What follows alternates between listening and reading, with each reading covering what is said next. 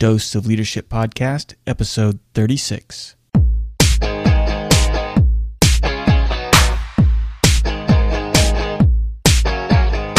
Welcome to another episode of the Dose of Leadership podcast, the show that brings you inspiring and educational interviews with today's most relevant and motivating leaders. Each episode is dedicated to highlight real life leadership and influence experts who dedicate their lives to the pursuit of the truth, common sense, and courageous leadership. And now, here's your host, Richard Rierson. Hey, welcome to the show. This is Richard Rierson. Thanks for tuning in. I hope you're getting some value out of these podcasts. I really do appreciate the feedback that I'm getting from all of you out there. If you haven't done so, go to iTunes and uh, subscribe to the podcast. And if you would, leave a review. It helps with the visibility on iTunes, which is very important, and especially in these early stages and trying to get the rankings up there as we grow the audience at uh, doseofleadership.com. Again, I appreciate all the feedback that I'm getting from all you guys out there. This show is brought to you by Audible.com, my sponsor a great resource. I, I came upon it uh, as especially as I'm trying to catch up and read with all these guests that I'm interviewing. I'm finding it difficult to catch up on all the reading on these great books that they have. Well, a lot of these books are on Audible.com. They got 100,000, uh, over 100,000 titles to choose from, and it's a great resource to catch up on all your reading. You can download them uh, onto your iPod, your iPad. You can catch up on all your reading. You listen to when you're driving to work audible.com is a great solution. You can go to my website, doseofleadership.com slash audible, and download a free audiobook. You get a free 30-day trial, no obligation to you. Again, you can go to doseofleadership.com slash audible. Go to iTunes, subscribe to the podcast, leave a review, and enjoy the interview. Well, my next guest, Richie Norton. He was named one of Hawaii's top 40 under 40 best and brightest young business persons by the Pacific Business News at the ripe young age of 29. He's a Change Age Award winner for outstanding accomplishment in international development, international relations, humanitarian aid, and academic achievement. He's also a Lean Six Sigma black belt. He's the CEO of Global Consulting Circle, a boutique international business development consult- consultancy. And uh, he's the author of a new book called The Power of Starting Something Stupid. That's how I found out about him. Great book, and we'll talk about it here in the show. He also the author of a popular ebook and audiobook called Resumes Are Dead and What to Do About It. He's a highly sought after speaker and consultant for the corporate growth and personal development industries. He shared the stage with best-selling authors as Stephen Covey, uh, the author of The Seven Habits of Highly Effective People, Stephen Covey's son, Stephen M. R. Covey, author of The Speed of Trust, and Kevin Rollins, former CEO of Dell Computers. Richie, thanks for coming on the show. Are you ready to give us a dose of leadership today? let's make it happen. Thanks for having me on. I really appreciate it. Well, I'm so excited. You know, and I just finished your book this morning. I'm, God, I read ever since I started doing these interviews. I just read an inordinate amount of books. I love to read anyway. And I got to tell you, yeah. and and I'm not just sucking up because you're my guest, but this is one of the best books I've read because it speaks a lot to what I've been speaking about, especially the last couple years. Um, particularly about courageous authenticity. And, I, and people who've listened to this podcast know that I talk about that a lot. And I think there's two elements that I think are missing in today's or this this leadership vacuum and it's courageous authenticity and the willingness to be vulnerable. You talk about that a lot in the book. And I know we don't need to talk about that right now. Give me a little bit before we start diving into that, a background about yourself, fill in the gaps that I missed on the bio there. How did you get uh, started in, in uh, writing this book? Yeah, good question. I've I've been working in different industries as a consultant, uh, teaching principles of leadership and also business development.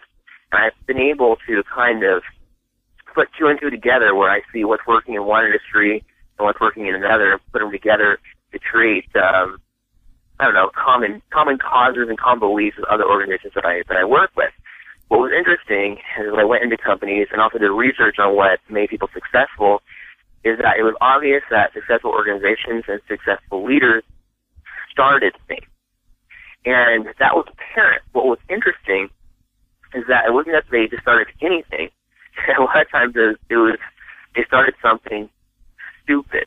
Not that it was inherently stupid, but people said, you know, that's a stupid idea or you're crazy or that's foolish um, but it was just because it was innovative and it was creative and it was outside the norm. People labeled it as such, but it turned out to be something that was actually smart, or the smartest thing that they could do.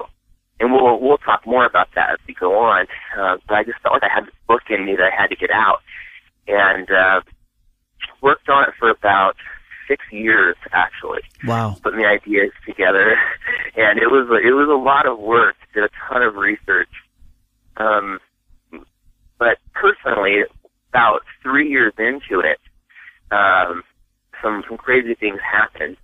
My um, my brother-in-law had been living on and off of us for about five years, and he actually um, passed away in his sleep at age 21, totally unexpectedly. Yeah. And that the experience just shook us to the core and made us realize that life is short, and that's not just some cliche. And we, I, really realized that I, I, I needed to share this message that that starting so-called stupid ideas um, can be your most meaningful opportunity. Well, it was interesting because a few years after that, um, we had our fourth son, and we named him Gavin after my wife's brother, Gavin, had passed away. And he brought so much joy into our lives and helped kind of fill the hole that our, you know, his uncle Gavin left. Um, but sadly, he ended up taking something called pertussis, or whooping cough. And 10 weeks into his uh, short life, he too ended up passing away. And just, again, shook us to our very core. Yeah. And, and, you know, when I'm sure you've had, uh, you've known people that have, that have passed on and you just realize that life has a time limit and it's too short not to act on these ideas that press on our minds and won't go away. And that we all have a message we share and we can all lead out in a way that's significant when we realize that life um, only gives us so many opportunities. So I really felt the desire to get this book out there to help people realize that life is short, to courageously lean into your stupid ideas, to live a life of authenticity, and not let fear stop you from influence, influencing the world for good. Yeah, what a great, you know, it's, your book opens up with those two stories you just talked about, your your brother and, and then your your son, and it's just I can't Yeah. even imagine and being you know the father of four daughters, and I just how it had to, to shake you to your core. And you're right, we've all had those we've all had those moments, those um, moments in our life that r- remind us and shake us, and it does become a little cliche, but at the same time, when it does happen to you, it really does you know, rock you to the center and like, wow, you're just running out of time. And, and that's happened to me too, not quite as intensely as, what you've had to deal with, but I, especially in the last five years, I just seem like things are just going by way too fast and I'm running out of time. And the, the, mm-hmm. the paradox and what your book does so well and it calls us to action.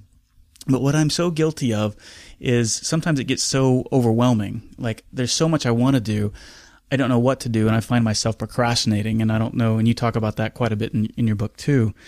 How Yeah. did you, and, and it spoke to me because it sounds like you're a lot like I am, you know, I want to write a book too. I'm in the process of writing a book, and it encourages me when you said it took you six years because I'm about three years into my my book, so I don't feel so bad now. But I know exact I know exactly what you mean about the, the procrastination piece. Talk to me about procrastination and why we don't um, why don't we jump on those stupid ideas? We've all had them. I've had people tell me, "Well, that's a dumb idea," and I believed them, right? And I didn't do anything about it. How do you overcome that procrastination? How do you how do you take that leap and and go forward with your stupid idea? Okay, there's so many things that that that make us wait that we could talk about. Um, first of all, I think that a lot of times, well, let me, give you an example that I, that I use in the book. You know, if you've ever gone to dinner and they feed you, you know, the dinner rolls before the actual meal, um, a lot of times we'll fill up on the rolls and Right. get so full, you know, that we don't leave room for the dinner. And uh, that's a good kind of example of, of how procrastination works in our lives. See, the psychologists say that procrastination, the closest tie to procrastination is actually, ironically, immediacy, meaning we're addicted to having things right now instead of waiting for later to get them. And so what happens is when we have something important in our life that we really want to do, like write that book, it takes so long to get it done that we actually do lesser important things first to fill up our time because we're addicted to that immediacy. and we, it's kind of like filling up on the dinner rolls. And we get those things done and then we end up not having time to do that, that one important thing. And so I think it's important to first recognize that. That sometimes we're putting lesser important things in front of our most important things. And it helps to have a strong why behind what you're doing. So, for example, I was able to help get my book done um, in part because I realized, you know, you know, my brother passed away, my my my son passed away, and and I realized that my why was so big. The reason I needed to get it done was so big that it helped me overcome that urge to do lesser important things and to then put first things first. Um, we tell ourselves also that we don't have enough time that we don't have enough education, that we don't have enough experience, we don't have enough money. I call it the time education money gap. We're always saying we need more and more and more before we can actually start. But in reality, no one ever has everything they need to do the things they need to do. We yeah. just kind of do it, you know, piece by piece. And we start where we are with what we have and and then we find, you know, other people, if, if possible, to help fill in the gaps um, where we might be lacking, whether that be a mentor or getting some someone to help delegate things to, or partnering, whatever it is. There's always a way. Um, so I like to say in the book, uh, there's a few ways we can overcome procrastination. Uh, I call it the four P's, which are to make it public, make your idea public, so people know what's going on. Uh, make it plan so that you know what you're doing and then make it pleasurable, meaning when you actually accomplish some of those small goals uh, that, that lead up to your bigger goal, that you reward yourself so that you get that sense of immediacy from accomplishing something. And then also make it painful, meaning say, you know, if you if you don't accomplish those micro goals that lead up to your, your bigger goal, that you punish yourself somehow, meaning let's say if you don't get it done by five o'clock today, you have to give a hundred dollars to someone else or something like that. Just right. something that motivates you to get it done. Um, but uh, I think for starting off, recognizing that procrastination is a problem helps, and then you can work out ways to get it done. Uh, if you really want to. Again, if you don't want to, you're never going to do it. But right. if you desire to get it done, you'll find a way. Yeah. I think for me, you know, it's not necessarily um, if I want to get it done. Sometimes it's it's almost like there's too many things I want to do, and True. for me, trying to narrow down what is it is really important. What's what is central to my character that I want to accomplish. I think one thing that's great in your book is you have that I think is great to, that can help narrow that down is what you call the, the is it Bezos or Bezos? How do you say that? The Bezos test? Yeah, yeah, Bezos. Bezos, Bezos. test. And and yeah. ask yourself that question. You know, will you regret it when you're 80, right? Right. And so talk yeah, to me, talk, so, to, me, talk so, to me about that. Yeah, so, so Jeff Bezos, he's the founder of Amazon. And he had this wild idea back in the day to sell books online. He saw the internet was growing and he figured that books would be a good place for him to be. But he had a great job on Wall Street. And he told his boss he had this idea for to sell books online and his boss basically took him on a two hour walk around the park trying to convince him not to do the idea. And, you know, Jeff Bezos knew that it was a crazy idea, and his boss said, you know, it's a good idea, just not for someone who already has a job, you know? And so Jeff uh, thought about that, and he asked himself that question that you mentioned. He asked himself, will I regret it when I'm 80? And he realized that he would regret not starting to sell, to try and sell books online um, when he was 80. So he ended up quitting his job in the middle of the year, which is a confusing time to to quit a job on Wall Street because you don't get your annual bonus. And he packed up his bags and got in the car with his wife and drove from New York to Seattle to start Amazon.com Smith's Garage. And now, you know, he's a billionaire, one of the most successful people in the world. Amazon has changed the world, and it all started with this so-called stupid idea. And narrowing down, he could have done anything. Like he narrowed it down to what was most important to him by asking him that question, himself that question, will I regret it when I'm 80? So that's a good way to try and narrow down things when you have so many things on your plate. Yeah, because the the great fear or the great um, I think the word you use in your book, the the the quicksand temptation, is if mm-hmm. you know you say you hear like I just said, I have so many things I want to do, or I have so many ideas. How do I know which one to pick? Well, that in a sense, that's almost kind of um, a rationalization not to do anything either, because it's almost like you. I think yeah. you said paralysis by analysis, the kind of cliche there, right? I mean, there's so many things. Right. Um, so you just got to pick one. How do you how do you pick? You know, I guess that that's where it goes into what we were talking about the courageous authenticity. You got to know who you are, be authentic to who you are, and that's going to help you decide. You should pick things that are are central to your core character, right? Right. So you can narrow even when you ask yourself, "Will I regret 180?" You might narrow down your different ideas to ten or three. Or, you know, there's always more you can do. And so then it comes back to yeah, your authentic core on what uh, what will fulfill you the most. You got to understand what is my goal at the end of the day. Is it to make money? And if it is, how fast do you need it? You know, do you need it immediately, or is it something you're building up towards down the line? Something you can do on the side, um, or are you trying to do something that's fun and something that fulfills you? Is it just you know a, a, project that you're trying to get done? um, that's important to you. So when you know what that, or, or is it both? Maybe it's a project important to you and you make money. So you, you kind of look at your project and say, hey, I have three projects, and based on what my my end is at the end of the day, whatever my my goal is, you can say, if it's to make money, if I need it now, which of these four or five things will do that for me? If it's um, to just be some do something that's a legacy goal, a legacy project that's going to be important to me, which one is that? And so you you got to think about what you want at the end of the day to help you narrow down what you're going to do today. Yeah. The other thing I love about it too, well, and you and you mentioned it here that that was at the time the education, the money gap. Is that right? Those are the three big yeah. excuses that we use. Yes. Going back to the time piece, you know, and I guess I've I've so guilty of this myself, especially you know coming from like I just told you, I've had so many ideas. Which one do I pick? Okay, I've narrowed it down. I still find myself saying, I just don't have enough time. Talk, mm-hmm. you know, talk about what your book says and how you feel about that. If someone says that, I don't have enough time.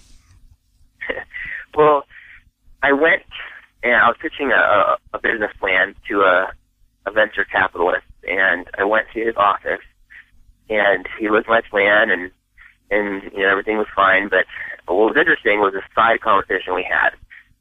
As I came into the building, another man left, and it was a well-known philanthropist. And so I asked the venture capitalist, who was that philanthropist and why was he here? And he said, oh, it's so and so, and I knew who he was. Um, he said he wanted my time, and he said, time is easy money's hard. Uh, let me flip that. That's not what he said. He said he wanted my time. He said, money's easy. Yeah, money's easy. Time is hard. Yeah. Sorry. Time is hard. Because he had money, but he didn't have time. And so often we think that um, I don't have time. What we're really saying is, I but I will have time later when I have more money or more whatever or less of something else. Um, but that's a myth yeah. because for him, he he had all the money in the world, but he had no time. And so what's interesting is we think that in the future we're going to have more time because our circumstances are going to change.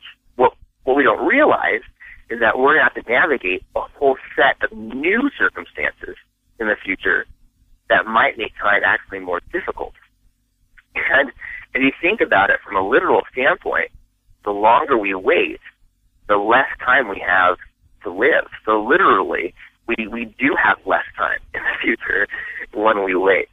So it would be important to try and simplify and, and in our lives, carve out some time for those most important projects because we all have the same amount of time. It's just about how we spend it.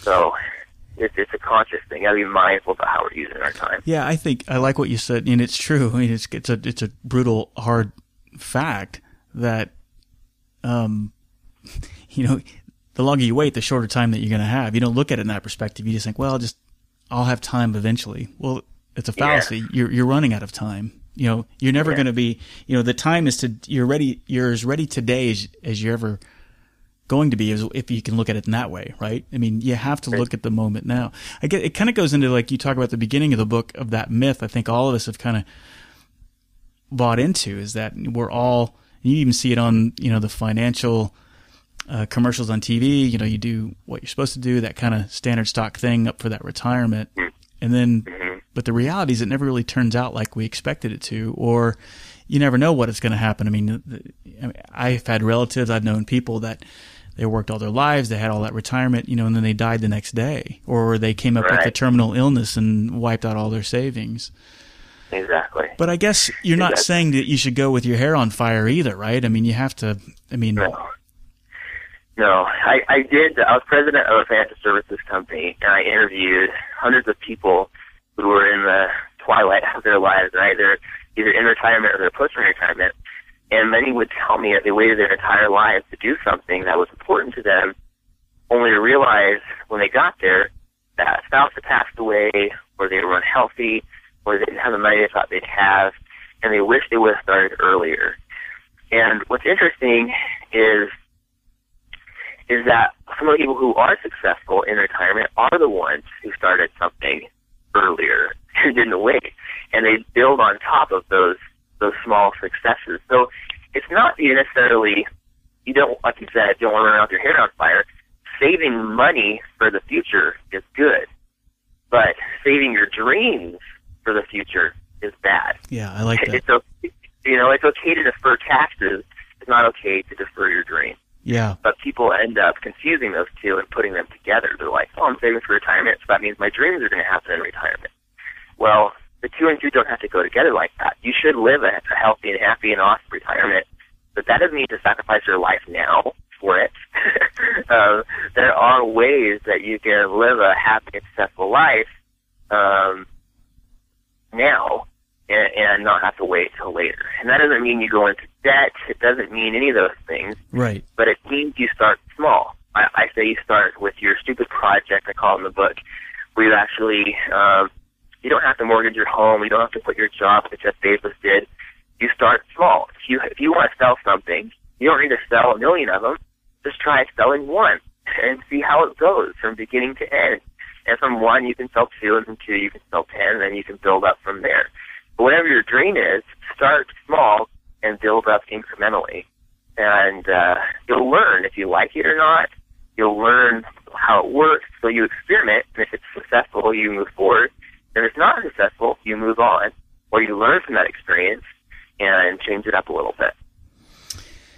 Yeah, you know, and, and to go through that and to get to that point of what we talked about, courageous authenticity, you know, understanding who you are, starting small, you know, doing something. A lot of it is overcoming fear at some point. I mean, you know, to yeah. to have or to be authentic or to ha- to be what I call courageously authentic, you have to exhibit courage in every aspect of your life. And I think that's one thing. If you're if you aspire to something, if you aspire to something great or whatever your dreams are, there's going to be fear involved, right? I think that's what people. I think people always are trying to eliminate fear, but you do a great job in the book of saying, look, you're going to have to deal with it, right? Yes, yeah to be authentic, I, I, I believe you have to overcome three things fear, pride, and procrastination. I really believe that fear, pride, and procrastination are like, it's almost like living inside of the egg and you can't get out. Yeah. And you, you push on the wall of the egg, you push on the wall of the egg, but if you're constantly in fear, you're prideful, not the, not the happy kind of pride where you're excited for your team or, or your family or your school, but it's the kind of pride where you're afraid of looking foolish or you have to sustain some false sense of yourself so other people think you're cool, right? That kind of pride. Um, and procrastination, which we talked about. But once, I mean, imagine a life of no fear, no pride, and no procrastination. A place where you you have you have the courage to move forward. You're humble enough to learn from your experiences and humble enough to try new things, and you're not waiting to get them started. If you had no fear, no pride, no procrastination, what could you get done? Right? Yeah. You could get done so anything. That's right. Yeah. And so I say in the book to crush fear. And that literally means to crush it. When you crush something, it doesn't make it disappear. the fear is always going to be there. But you break it down into smaller, more manageable parts. And you take care of each part one at a time until you can overcome that fear. Um, and it's a similar way with pride. You you you stop from thinking that every that you're better than everyone else, or you stop blaming others for your circumstances, and you humbly become teachable, and you look for ways that you can improve yourself and improve the world around you, and you move forward. And then with with procrastination, you just realize that what you're doing is so important that it can't wait, and you just do it. And then the magic happens where you can be authentic. You know, you don't have that eggshell around you, and you can be free, and you can be all that is you, and literally change the world, both you know, personally, professionally, and influence the lives of others for good. Well, and that's really the definition of courage. When I talk about courage, I, you know, I believed long ago that, well, I can't be courageous. Look, they're fearless. Well, that's the exact opposite. Courage is the, the, exact definition of fear is the presence, or the exact definition of courage is the is the presence of fear. Yeah. Uh, being courageous is being afraid, being scared out of your mind, but doing it anyway, right? And I think you have a quote from, I think it was Bill Cosby, I think in your book where it says, mm-hmm. you know, something to the effect. I'm par- paraphrasing. Um, what does he say? Decide that you want it more than than than you're afraid of it, or something to that effect. Yeah, yeah, yeah. And it's so true, right? And I think that everybody, when you look at it that way, that courage is a choice. It's not something that oh, it's a fearless act, and it's not. They're they're not necessarily or courageous decisions aren't necessarily life and death decisions. They're not, you know, storming up the hill or or you right. know landing a airplane on the Hudson without any engines. You know, I mean, yeah. those are all courageous acts. But it's equally courageous to like you did, write a book and put it out there for the whole world to mm-hmm. see and and to be criticized for, you know? And yeah. that takes courage. Exactly. It takes courage to create a painting and put it out in front of everybody so somebody can criticize it, you know? But that yeah. I think, you know, little acts you know, that's to me what courage is. And that's what I love about like you said, you're right. So to be authentic, you know, you got to what were they again, you know, um state them again how you get to the or the oh, the fear overcome fear pride and procrastination. Yeah, pride, procrastination. Yeah, fear, pride, and procrastination. Yeah. And, and then you can be authentic. Yeah. The pride piece again, you hit it again, but I just wanted to make sure it's clear. Like you know, you can be proud of your kids, you can be proud of certain, clubs. but you're talking about the boastful pride that that you know that everybody falls. You know, pride cometh before the fall type thing, right? I mean, those are the things that. Yeah, yeah. There's there's a destructive nature of pride, which is like you're too you're too prideful to risk, you know, appearing stupid. You you won't try something new. You have this sense of entitlement that you're better than others, or you blame other people for your lack of success. It's it's that scarcity mentality that that for me to succeed, other people have to fail. You know, and the opposite of pride is obviously humility, where you're able to take uh, risks and you're okay to maybe look stupid in the in the meantime because you're working and living your dreams. You don't blame other people for your lack of success. You, you take 100% ownership for your life. You have an abundant mentality where you, you know that other people succeed, um, and you can succeed too. It's, it's just that it's just one big pie, and um, you don't have less because other someone else is successful. We can all be successful and and move forward. Yeah, and I think the key, like you said in your book, is this you have to become, and I think this is what's so essential to true, genuine leadership is is if you defeat pride, if you if you become just completely vulnerable. I think there's this myth or this perception if you want to be a great leader, you have to be this larger than life. You know, I can do no wrong. And hmm. quite the opposite happens when you when you open yourself up to be vulnerable. I mean, only good and from my experience, only good things happen when you do that. Um, right. And you talk about that in your book about defeating pride. Yeah, it's a great book, Richie. I think you know you you really hit it on the head. I mean, it was it's one of my um, going to be one of my books that I reference often. I mean, the other one that I do that I, that I have up there on my shelf is, um, and I think yeah, you even talk about it in your book, is, is uh, Jim Collins' Good to Great, and that chapter on on level five leadership is my absolute favorite, one of my absolute favorite chapters on leadership. And uh, Yeah. you hit some of those elements in your book well. So I'm a huge fan of this book. So w- well job, my friend, or good job, my friend. Thank you so much. It it really does mean a lot uh, to hear that it resonated with you and, and that it was helpful. Um, I put a lot of work into it, but I just try to teach principles. You know, principles that people can use in different parts of their life.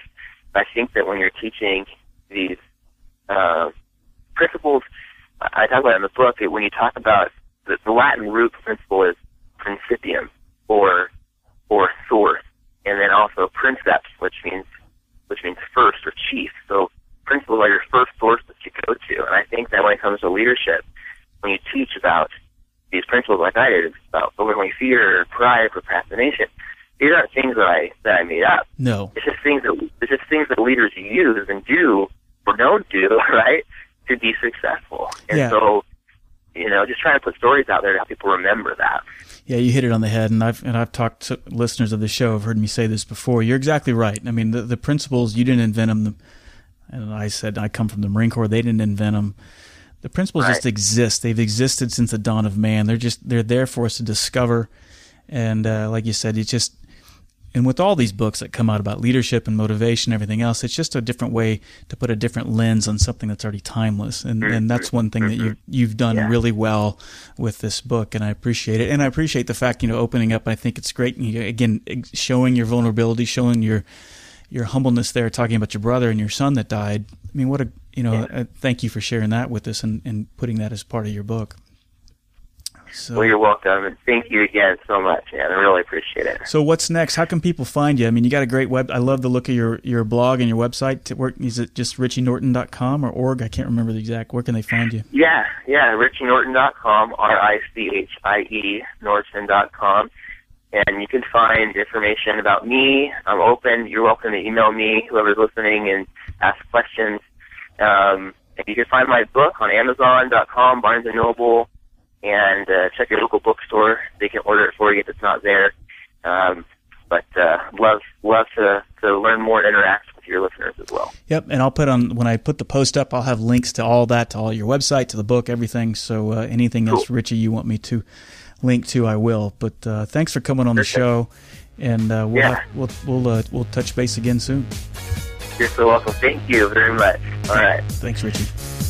Richard invites you to become a part of the Dose of Leadership community. Visit doseofleadership.com and sign up to receive his free Common Sense Leadership ebook, a guide that highlights how all of us can learn to become calm, confident, consistent, and courageous in all aspects of our lives.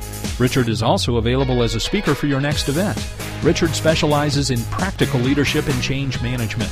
He has a philosophy of inspiring everyone to think and act like a leader, which is based on timeless natural principles and common sense. You can get more info by visiting doseofleadership.com.